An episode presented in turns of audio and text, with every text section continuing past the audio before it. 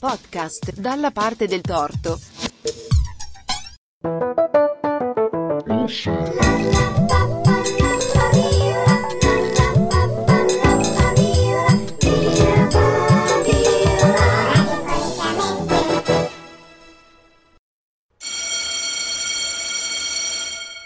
Buongiorno, qui da Radiofonicamente. Io Matteo, E io, Francesco. insieme alla nostra classe, la terza F, vorremmo parlarvi della pace. In particolare noi vorremmo parlarvi della situazione mondiale e prova- provare a spiegare meglio cosa sta succedendo e cosa possiamo fare noi. A tutti noi in questi ultimi anni la pandemia ha tolto tutte quelle assicurazioni sulla sicurezza sanitaria e ora questa guerra in Ucraina scatenata da Putin ci sta togliendo quelle sulla sfera politica, ma soprattutto quelle sulla pace. La normalità, che già ci sembrava difficile riappropriarsi, si allontana sempre più, come il mantenimento della pace. Non è vero, Francesco? Sì, fin dalla seconda guerra mondiale ci siamo cullati nell'illusione che gli organismi internazionali come l'Unione Europea o l'ONU ci garantissero la pace. Ma ora cosa è successo? Tutti quei principi, come il disarmo della Germania, la neutralità e il rifiuto della guerra dell'Unione Europea, le eliminazioni delle fonti non rinnovabili di energia e persino il rifiuto di un esercito europeo, ora stanno crollando, grazie alla guerra scatenata da Putin.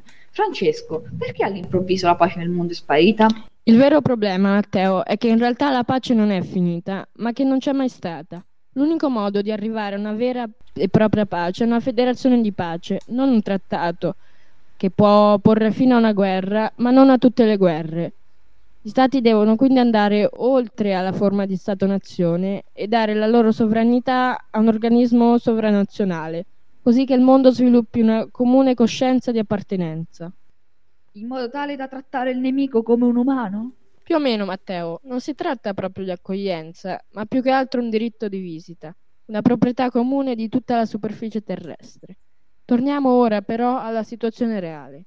Vorrei subito dire che un intervento NATO o un intervento dell'Unione Europea è fuori discussione, dato che provocherebbe la guerra più devastante della storia dell'umanità. E Interrompo un attimo per tornare al discorso precedente. sì, certo. Un'altra cosa che impedisce una vera e propria pace è che, sotto l'illusione di una fragile pace, la radice del male continua sempre a, cre- a crescere, giusto Francesco?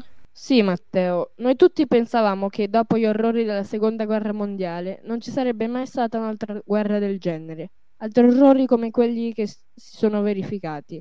Ma ora, anche se su una scala minore, si stanno ri- verificando così all'improvviso. Il fatto è che ora ci troviamo in una fase di stallo, dove da una parte c'è la Russia, che si trova in difficoltà rispetto ai propri piani della guerra lampo, che avrebbe risolto in pochi giorni il conflitto, e dall'altro un paese che si difende. Ormai tutto quello che possiamo fare è di restare il più possibile eh, per rendere più trattabile la condizione ucraina. Ormai quindi la neutralità non è più in discussione, ma dobbiamo stare dalla parte del popolo ucraino, che in questi momenti sta subendo l'orrore della guerra. Con questo concludiamo. Arrivederci e buona giornata. Buona giornata. Your smell is in my mind. Did I ever show you all your gifts I kept from the first time? Did you ever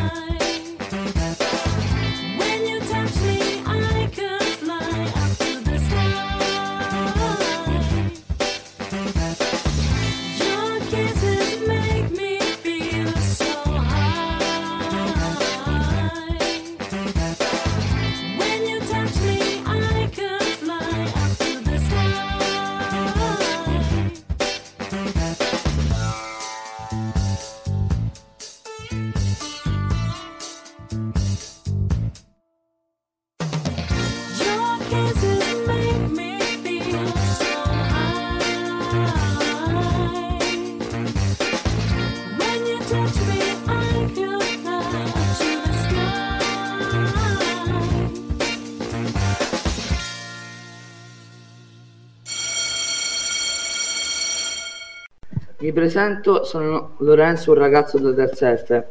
Sono qui insieme ai miei compagni Riccardo e Jacopo. Eh, ciao Lorenzo, di cosa parliamo oggi? Oggi tratteremo l'argomento della pace, specificamente la pace interiore, attraverso una frase, una frase di Gandhi.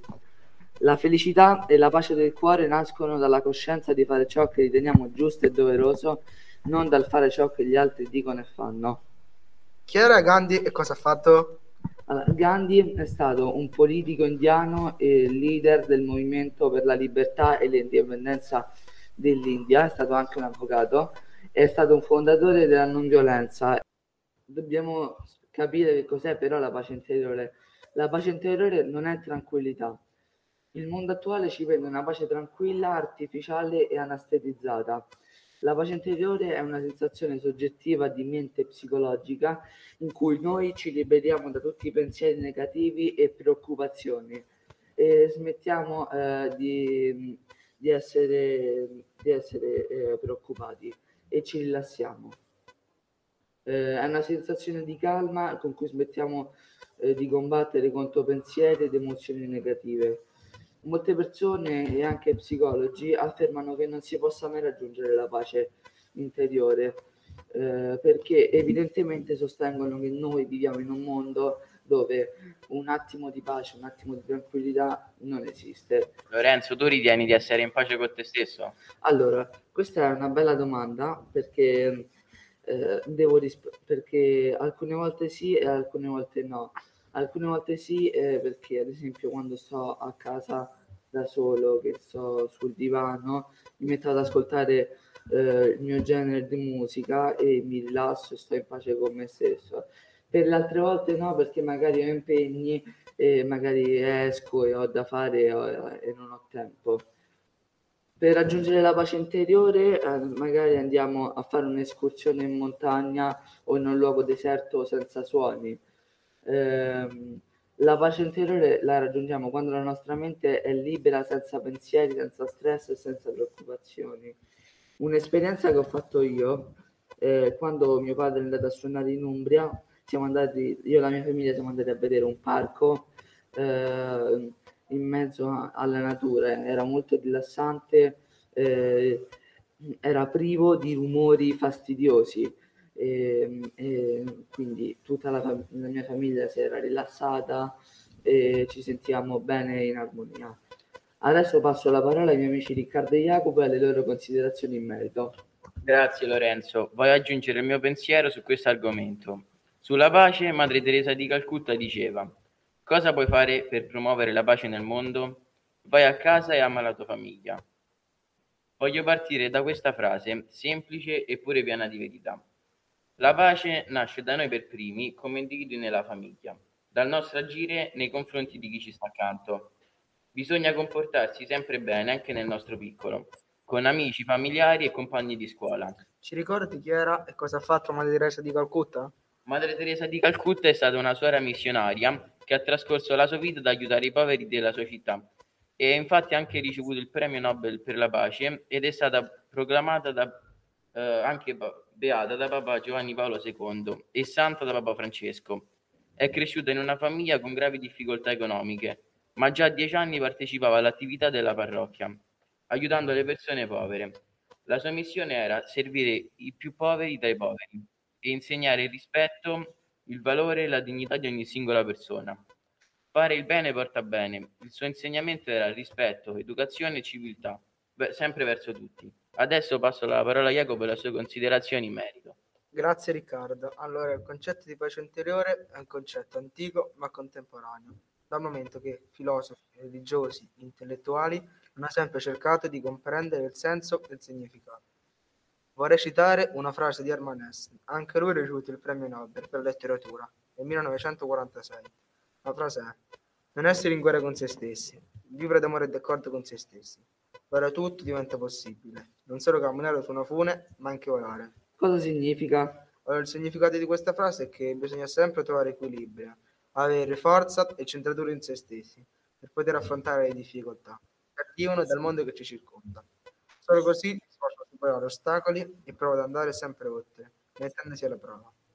Hermann Hesse è stato un poeta, un aforista, uno scrittore, un filosofo e un pittore tedesco naturalizzato svizzero. È famosissimo per la sua produzione in versi e in prosa. È vastissima e conta 15 raccolte di poesie e 32 romanzi e raccolte di racconti. Ora passerei la parola a Riccardo che ci parlerà di Malala Yousafzai.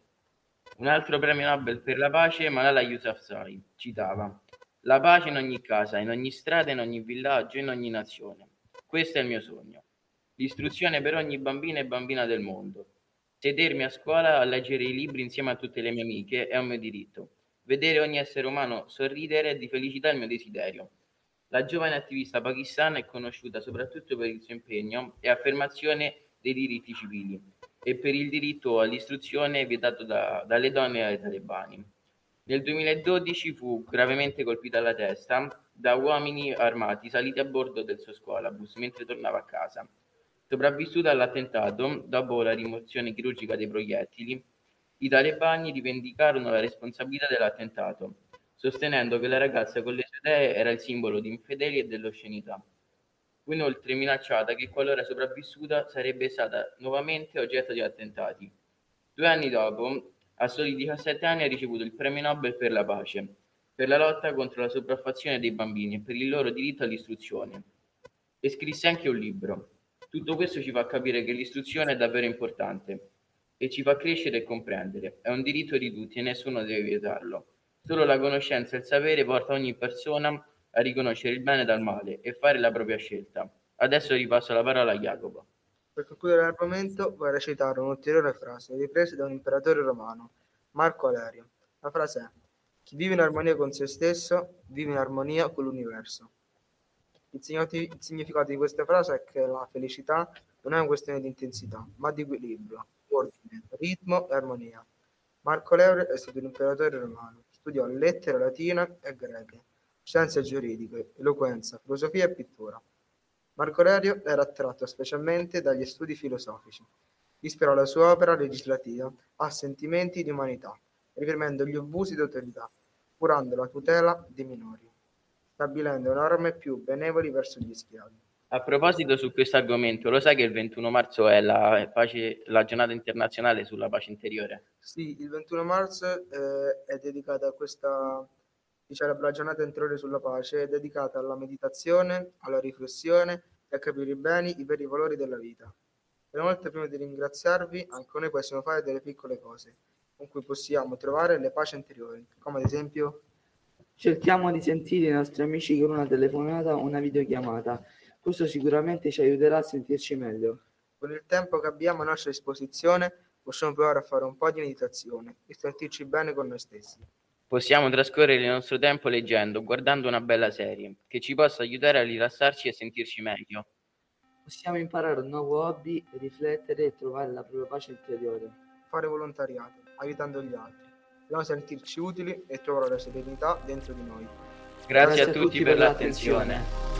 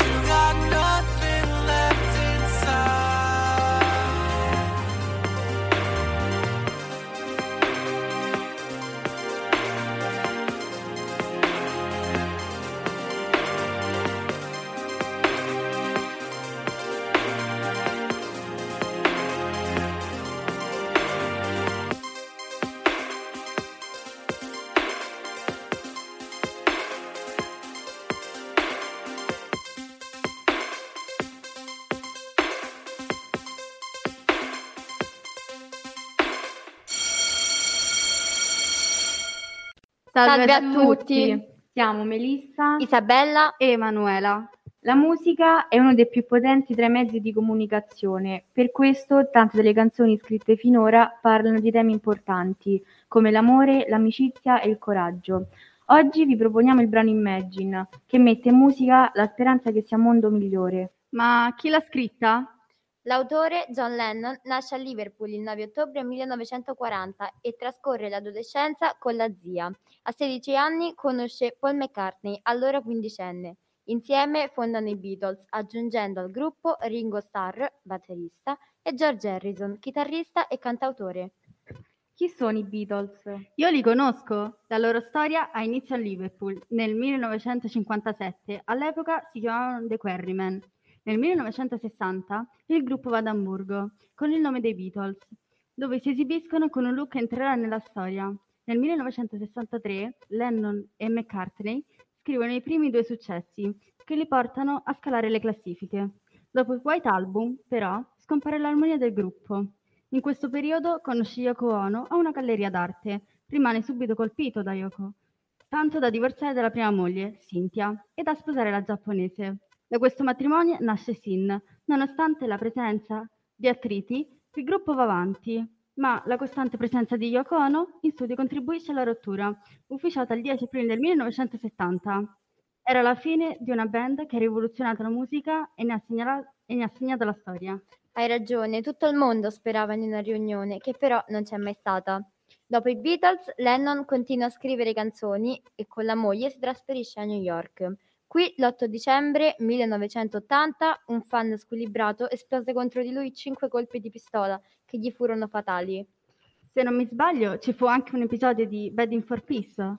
Nel 1969 viene ideato l'episodio del Bedding for Peace, una protesta pacifica attuata da Lennon e Yoko Ono nella camera 1902 dell'Hilton Hotel di Amsterdam. I due, infatti, durante la loro luna di miele va a favore contro la guerra in Vietnam, rimanendo una settimana a letto tra fiori, simbolo pacifico.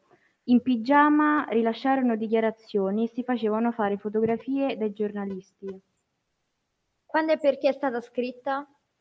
Pubblicata l'11 ottobre del 1971, Imagine è stata scritta in un periodo storico segnato dal conflitto in Vietnam, dalla guerra fredda e da molti altri scontri del mondo.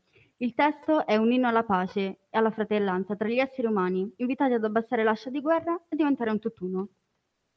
Tra l'altro, molte persone conoscono questa canzone, ma non tutti sanno che è ispirata a una poesia di Yoko Ono, la moglie, che scrisse a 12 anni durante i bombardamenti della Seconda Guerra Mondiale.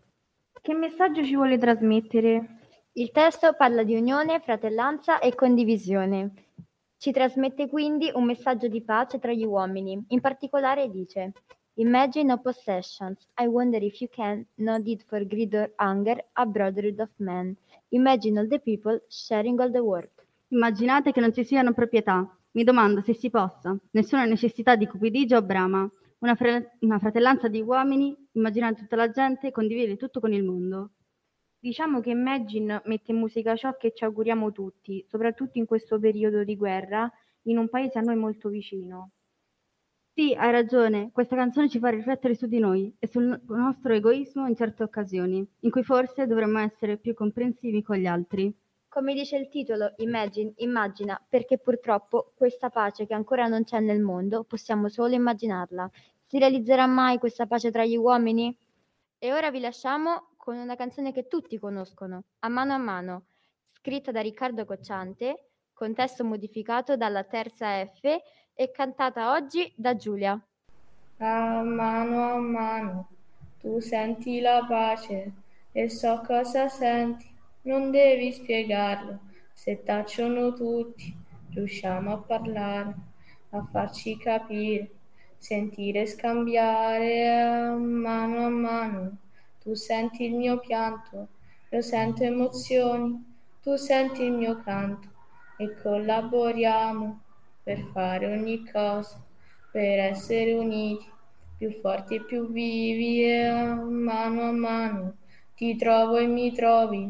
E quando parliamo noi ci ritroviamo. E siamo vicini, non serve più urlare, possiamo guardarci, ballare e cantare, ma dammi la mano e torna a sentire lo spirito umano, il canto del cuore che neanche la guerra potrà mai gelare. Torniamo a pensare, a farci del bene perché a mano a mano vedrai che la pace permette ogni cosa se siamo capaci, se siamo capaci di darci la mano, di crescere insieme. L'amore è tornato, ma dammi la mano e torna a sentire lo spirito umano, il canto del cuore che neanche la guerra potrà mai gelare. Torniamo ad amare, a farci del bene. Grazie a tutti e buon proseguimento di giornata.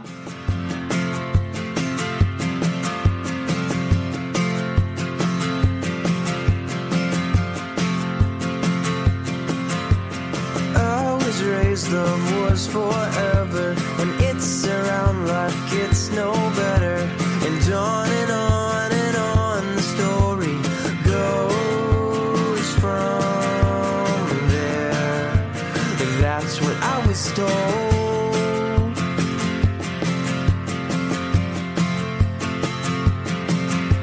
But I've grown up here, I've grown wiser. With graying hairs, us getting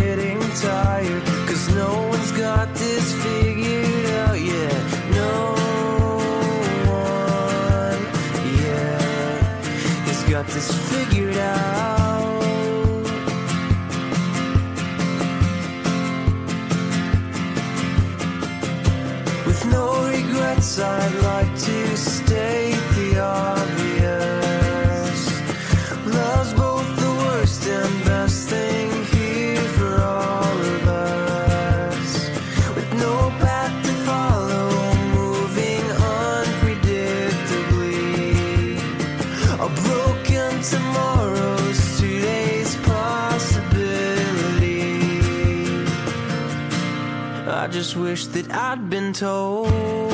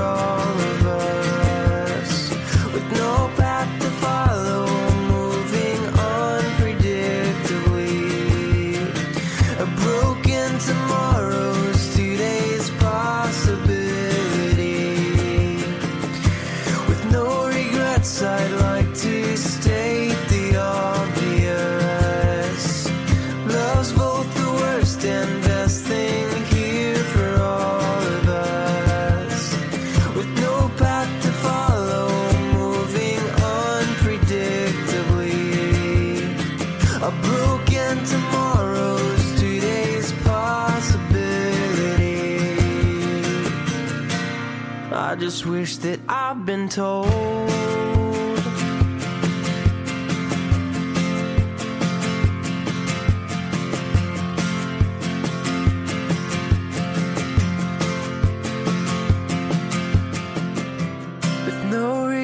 Regrets, I'd like to state the obvious. Love's both the worst and best thing here for all of us. Namaskaram. Magandang umaga. Shubho Shokal. Mi chiamo Gitto, vengo da India. Mi chiamo Alia e vengo dalle Filippine. Mi chiamo Rifatasnia e vengo dal Bangladesh. Noi facciamo parte della rubrica linguisticamente dalla terza F. Come vi siete accorti, noi veniamo da tre diversi paesi e inizialmente vi abbiamo salutato nella nostra lingua. Ora, come tutti noi sappiamo, per molti anni le donne sono state sottovalutate, pur aver sempre svolto un ruolo fondamentale per la società e il mondo. Specialmente in questo periodo di sconvolgimento, vi vogliamo raccontare di alcune donne ammirabili dal nostro paese, che hanno avuto un ruolo importante per la pace del nostro paese. Ho scelto Vandana Shiva, che è nata il 5 novembre nel 1952 in India. È un'attivista ambientalista indiana. Cosa significa ambientalista? Sono le persone che prendono cura dell'ambiente. Nel 2012 pubblicò il suo libro Fare pace con la terra. E di che cosa parla questo libro? Par- eh, parla sul, sul rispetto che dobbiamo alla terra e all'uomo, dovuto alla esperienza diretta in India. Ci dici una frase che ha detto lei? എന്റെ അമ്മ പഠിപ്പിച്ചത് ആർക്കെങ്കിലും നിന്നെ ആവശ്യമുണ്ടെങ്കിൽ നീ അവന്റെ കൂടെ നിൽക്കണമെന്നാണ് Che cosa significa sta frase? Mia madre mi ha insegnato se qualcuno ha bisogno di te devi essere disponibile per lei. Alia, mi parli del- della donna che hai scelto? Certo, io ho scelto Maria Ressa, che è nata nelle Filippine a Manila. È una giornalista e autrice filippino-americana, cofondatrice e amministratore delegato di Rappler. Cos'è Rappler? È un sito dove lavora Maria Ressa, eh, lo ha fondato proprio lei. Ha vinto anche il premio Nobel per la pace nel 2021 ed è stata la prima filippina a ricevere il premio Nobel. Ci dici una frase che ha detto? Huwag kang matakot kung hindi mo ginagamit ang iyong mga karapatan, mawawala sa iyo ang mga to. E cosa significa? Non temere, se non eserciti i tuoi diritti li perderai. Cosa ne pensi? Secondo me eh, è giusto quel che ha detto perché uno dei modi in cui ci riconosciamo ehm, è riconoscere e rispettare i diritti ehm, umani. Rifa, ci parli tu della donna che hai scelto? Ho scelto Ferdusi Priyavashini, è stata una scultrice del Bangladesh. È stata la prima ad annunciare pubblicamente come una birangana.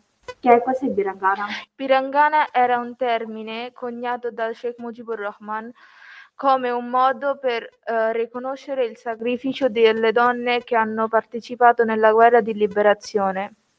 Ci dice una frase che hai scelto? Una frase che Ferdousi প্রিভাসিনী ha detto in Bangla এ আমি যখন নিজেকে সম্মানিত মনে করতাম সয়োধনা আমাকে আত্মবিশ্বাস দিয়েছে আমি একজন বীরাঙ্গনা আমার অহংকার মহার মুক্তিযুদ্ধ Che significa? Quando mi sono sentito rispettoso di me stesso, l'autoprendimento mi ha dato fiducia. Sono una birangana, il mio orgoglio è la grande guerra di liberazione. Rifa, che cosa ne pensi di questi birangani? Anche se loro hanno questo titolo molto importante, secondo me non è abbastanza per loro perché il sacrificio che hanno fatto con un titolo semplice non esprime tanto, quindi volevo che un po' di più per loro. Come finale vi vogliamo dire la pace in, in tutte le lingue che noi conosciamo. Tamil, Santi. English pa- peace. Filippine, kaya, kapayapaan. Malayalam, Samadhanam. Francese pe. Coreano, Pyonghwa. Hindi, Santi. Ucraino mur. Giapponese, Eiwa. Spagnolo, Paf. Bangla shanti. Cinese, Epping. Grazie per l'ascolto. Buona giornata. Grazie per il vostro tempo.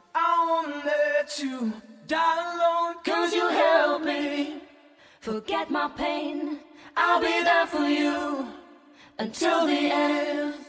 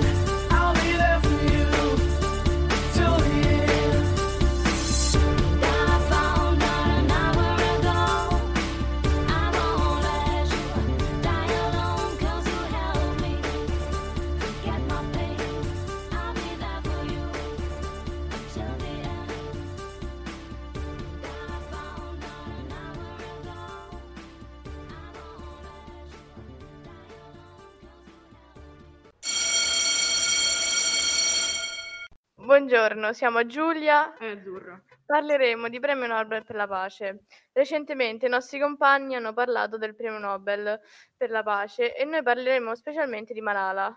Ma cos'è il premio Nobel? Il premio Nobel deriva dal chimico, imprenditore e filantropo svedese Alfred Bernard Nobel, che è nato a Stoccolma il 21 ottobre 1833 e morto a Sanremo nel 1896. Ma come nasce il premio Nobel? Alfred Nobel aveva un fratello e nel 1888 morì Il- e per errore in un, in un giornale francese venne pubblicato il necrologo del- della morte del- di Alfred, eh, scrivendo anche che, che aveva commesso dei reati gravissimi. Ma a seguito di questo, che fece? A seguito, a seguito di questo, Alfred iniziò a preoccuparsi di come eh, fos- eh, sarebbe stato ricordato dopo la sua vera morte. Per questo decise di eh, doda- dare più eredità alla sua enorme ricchezza per l'istituzione del premio Nobel, Ma perché era così ricco? perché fu il creatore del- della dinamite. Ma che scopo ha il premio Nobel? eh, Nobel diceva per stimolare con le premazioni la ricerca nei campi che illuminano e aiutano l'essere umano a vivere con dignità. Anche i nostri compagni ne hanno parlato, ma riprendendo il discorso di Malala, chi era Malala? Malala è un'attivista e blogger di origine pakistana ed è nata nel 12 luglio 1997. Cosa gli è successo? Il 9 ottobre 2012 stava nello scuolabus per tornare a casa. Degli uomini sono saliti a bordo di quest'ultimo e gli hanno sparato in testa ferendola gravemente ed è stata ricoverata e salvata all'ospedale di Peshawar. Come ha fatto a, pre- a vincere il premio Nobel per la pace? Malala ha vinto il premio Nobel per la pace per il suo impegno nei confronti dei diritti e dei doveri delle bambine e delle ragazze nel suo paese e per il diritto di istituzione in tutto il mondo. Ma quando ha vinto il premio Nobel per la pace? Nel 10 ottobre 2014, anche se negli anni precedenti ci aveva già provato, ma senza successo. E per finire l'acrostico di Nobel. N. Iente. O. Dio. B. Rilla. E. Entusiasmo di. L. Libertà. Qui da Radiofonicamente è tutto, arrivederci e buona giornata.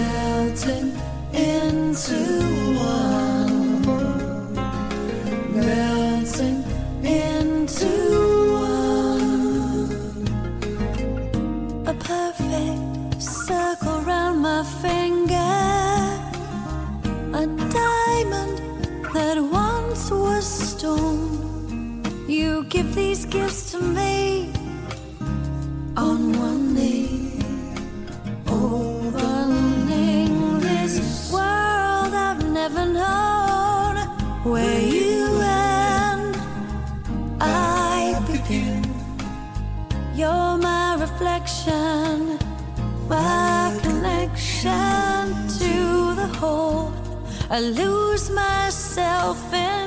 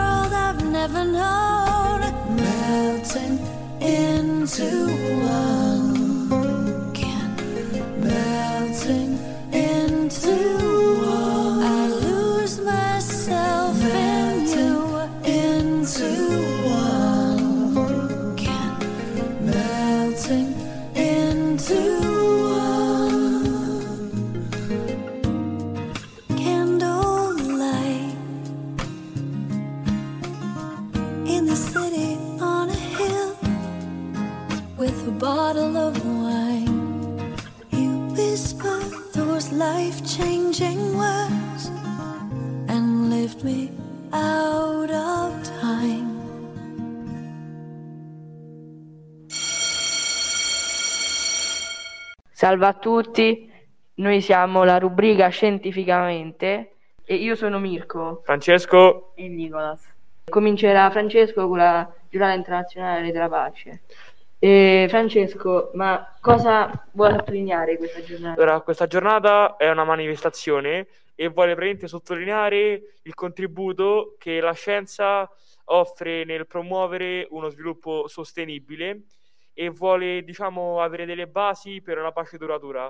Mirko, ma ci sono anche delle associazioni per avere questa pace duratura? Sì, ci sono eh, delle associazioni, eh, un esempio è il CERN. Questa organizzazione è stata fondata nel 1954 dal professore Henrik Schopper, che ancora oggi all'età di 97 anni contribuisce per questa organizzazione. Ah Mirko, ma al CERN interessa dove vengono licenziati? No, al CERN non interessano dove vengono gli scienziati, ma solo come eh, solo quale approccio hanno a- al progetto dell'associazione. Ci sono anche altri progetti in altre zone del mondo? Ci sono anche degli altri progetti, un esempio è nel 2017 eh, il progetto Sesame ehm, ne- nella Giordania, che è un'altra organizzazione eh, per questo scopo e ci sono anche dei nuovi progetti eh, che però in futuro eh, si svolgeranno eh, nell'Europa sudorientale. E poi Nicolas, tu mi vuoi, par- eh, mi vuoi parlare dei scienziati? Certo, gli scienziati nel XX secolo hanno visto un incredibile miglioramento delle condizioni della vita umana grazie ai progressi della scienza. Ma Nicolas, cosa hanno portato questi scienziati? Da un lato, questo sviluppo ha, ha permesso alle persone di poter avere una vita abbondante di comodità, ma dall'altro lato ha dato luogo a problemi di livello globale, come la distruzione dell'ambiente e della natura. La pace eh, non si è realizzata nonostante gli sforzi mondiali della Lega delle Nazioni Unite, ma nonostante questo grande sviluppo tecnologico e lo sforzo politico non sono stati in grado di portare pace e felicità all'umanità. La scienza e lo sviluppo tecnologico possono essere usati per uno scopo buono, per il miglioramento della vita umana.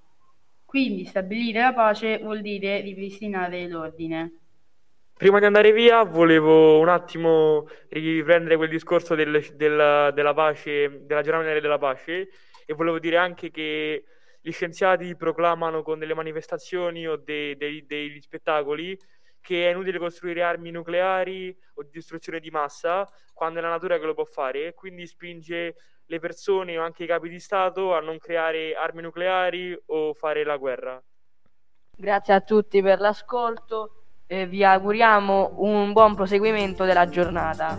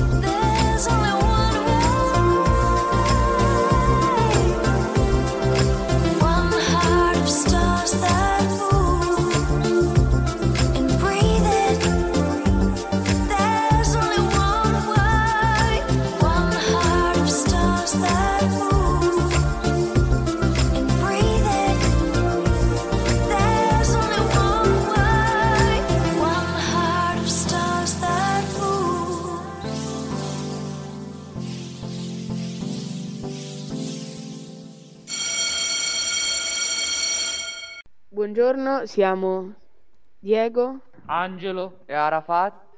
della rubrica Criticamente e oggi vi parleremo di due opere che per noi rappresentano la pace.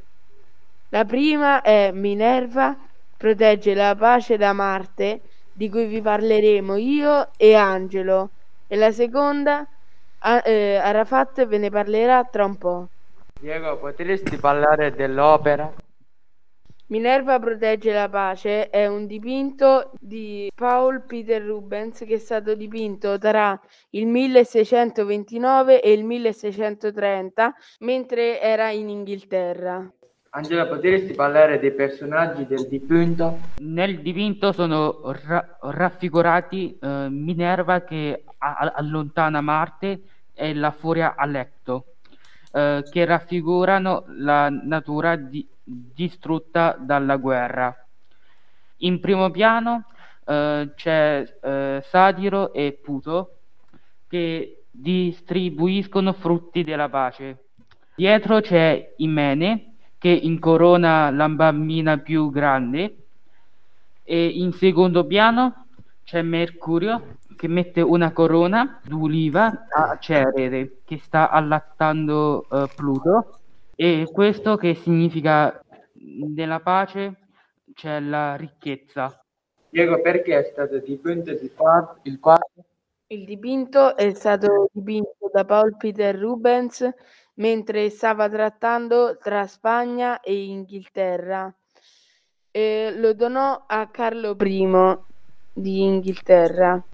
Quindi questo quadro non è stato commissionato, venne donato proprio perché amava, Carlo I amava i dipinti di Rubens.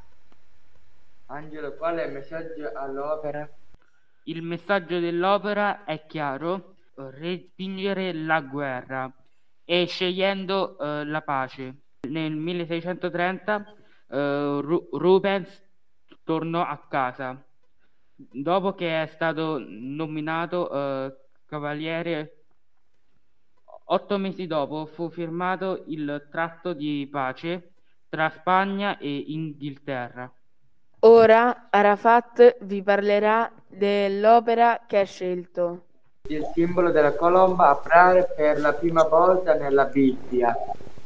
Infatti, nella Genesi è una colomba a portare a Noè.